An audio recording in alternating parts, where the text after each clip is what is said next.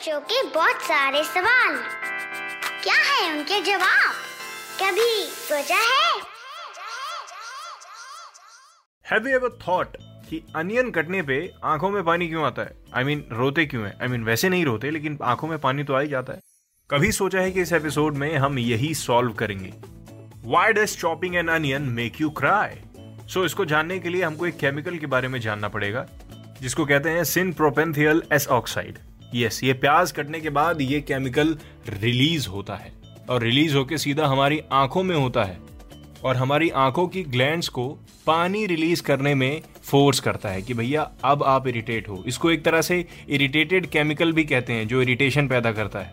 और जो कंपाउंड्स होते हैं इसके अंदर, जिसको बोलते हैं मिथियोनाइन एंड क्रिस्टाइन ये एक अमीनो एसिड क्रिएट करते हैं हमारी नर्व सेल्स के अंदर, जो कि हमारे जो पानी जनरेट करने वाले ग्लैंड होते हैं ना उनको फोर्स करते हैं कि अब पानी रिलीज़ करो। और हमारी आँखें पानी रिलीज़ करती हैं। आपने कभी देखा होगा कि पानी ना निकलने के लिए प्याज को काटने से पहले पानी में रख देते हैं राइट ताकि उसका अमीनो एसिड उसी में डिजोल्व हो जाए। इस वजह से थोड़ा कम पानी निकलता है। लेकिन इसका बेसिक रीजन सिर्फ़ दो है।